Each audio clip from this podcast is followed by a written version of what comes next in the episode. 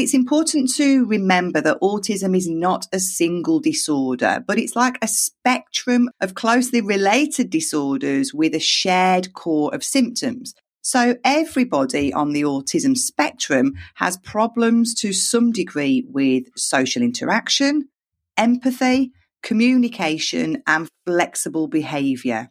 But the level of difficulty and the combination of symptoms varies tremendously from person to person. Welcome to the School Behaviour Secrets podcast. I'm your host, Simon Corrigan. My co host is Emma Shackleton, and we're obsessed with helping teachers, school leaders, parents, and of course, students when classroom behaviour gets in the way of success. We're going to share the tried and tested secrets to classroom management, behavioural special needs, whole school strategy, and more, all with the aim of helping your students reach their true potential. Plus, we'll be letting you eavesdrop on our conversations with thought leaders from around around the world, so you'll get to hear the latest evidence based strategies before anyone else. This is the School Behaviour Secrets Podcast. Hi there, Simon Corrigan here, and welcome to Essentials episode 147 of School Behaviour Secrets. In these mini Essentials episodes, we share with you key bite sized pieces of information from previous episodes to enhance your understanding of the students that you interact with every single day.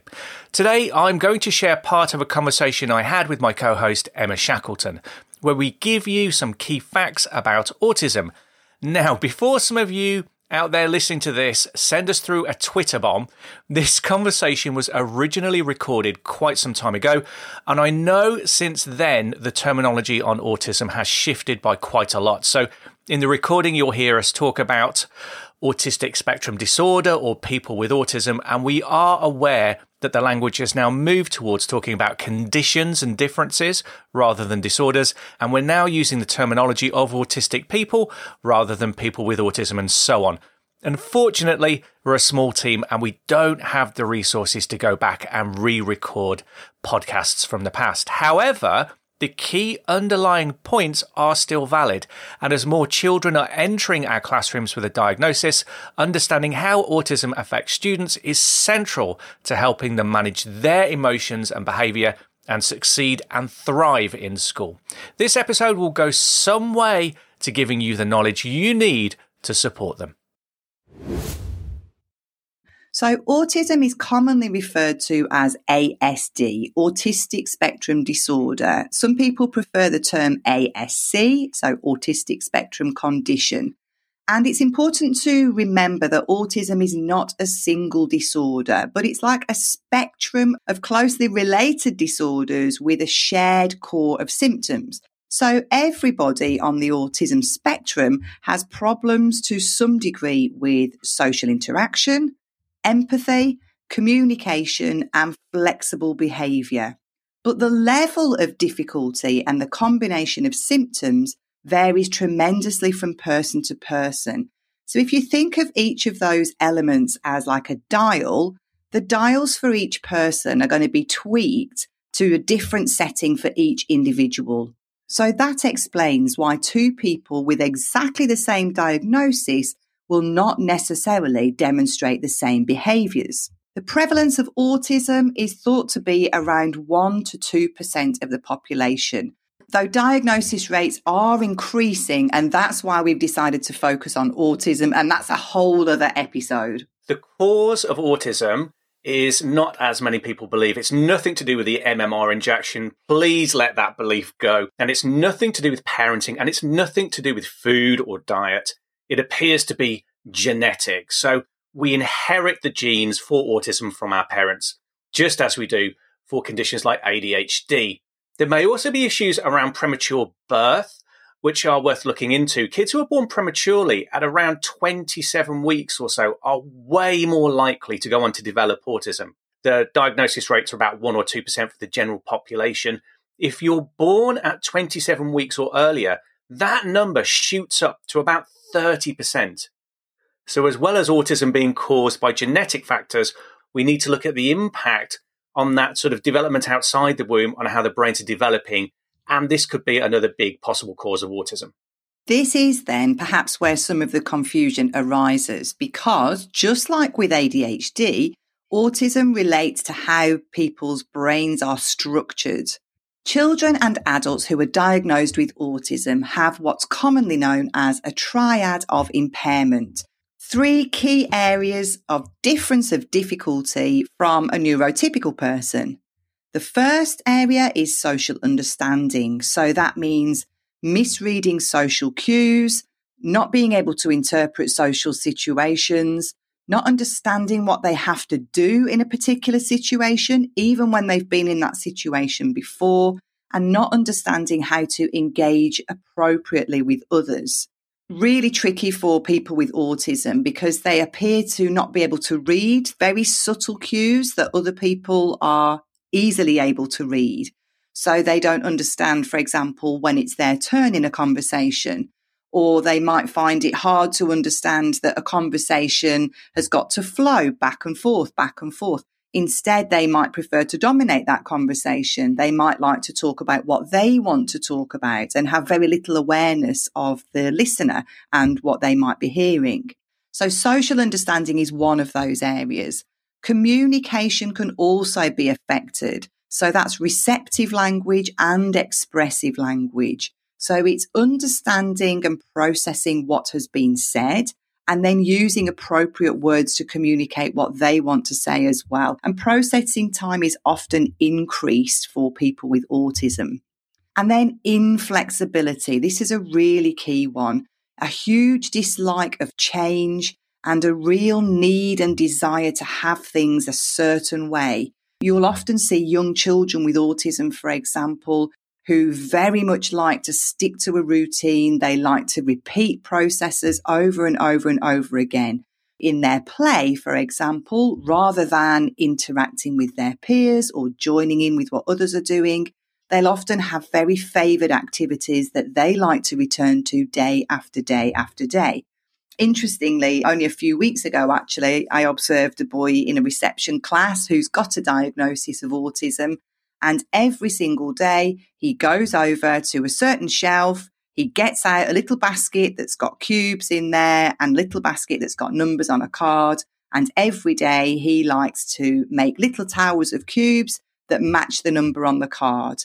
And every day he'll choose the same color cubes, make the little towers, match them up with the card. And this is almost like soothing for him He's got other skills, he can do other things, but this is what he likes to revisit time and time again. Now, if that basket wasn't there, if the cubes weren't there, if the cards weren't there, or actually if somebody came and interrupted that activity, he would get quite distressed because he likes to have things in the same way day after day after day. So that's the triad of impairment, the sort of three classic key areas of difference.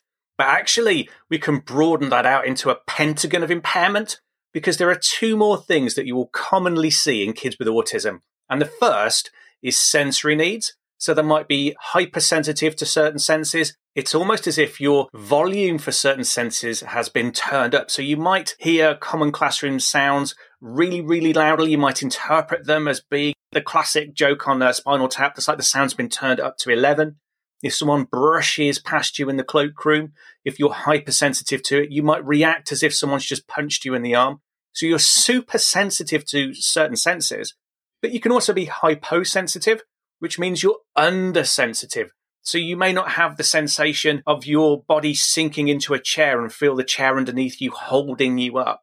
You might not have a, particularly strong sense of taste. So you can be over or under hyper or hyposensitive to certain senses, and the other, the last part, the pentagon of impairment, is theory of mind. And that's essentially empathy. That's being able to put yourself in other people's shoes and see a situation from someone else's point of view.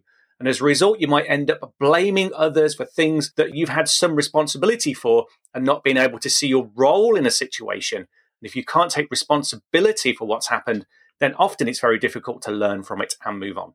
And the fact is that social interaction is so, so complex and there are so many subtle nuances. And that's what makes it really tricky, isn't it? People with autism just don't read those cues. They don't see those things going on and they're unable to imagine what it's like to be somebody else. They very much see things entirely from their own perspective. I was observing a child the other day on the playground actually, and they were playing a game of football and he dominated the game and he was grabbing the ball off the other children. All he could see when the other children got upset was they didn't like him, they didn't want him to win, but he couldn't see his part in that he was disrupting the game and taking more turns than the other children.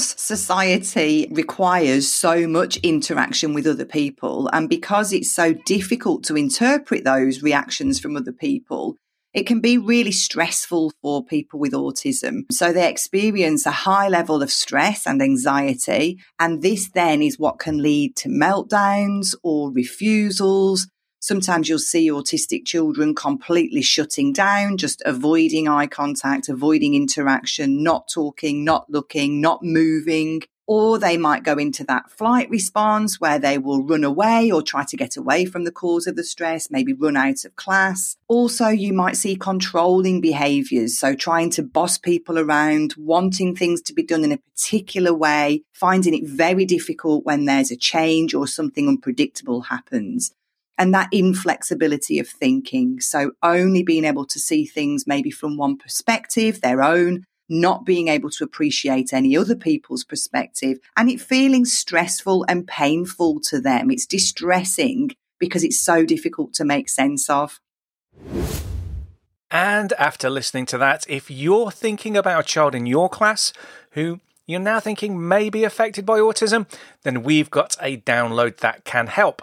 It's called the SEND Handbook and it will help you link the behaviours you see in the classroom with possible underlying causes like autism or ADHD or trauma.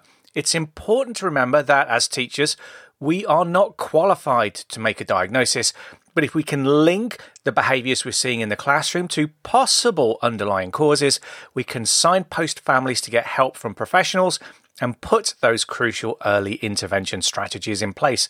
It's a completely free download. Go to our website, beaconschoolsupport.co.uk click on the free resources tab near the top and you will see the SEND handbook signposted near the top of the page.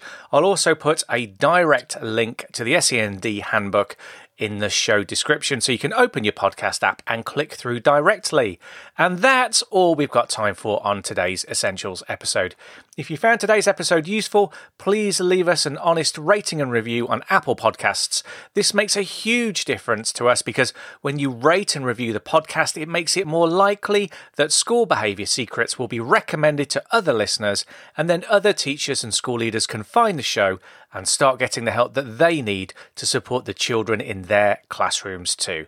Thank you for listening, and I look forward to seeing you next time on School Behaviour Secrets.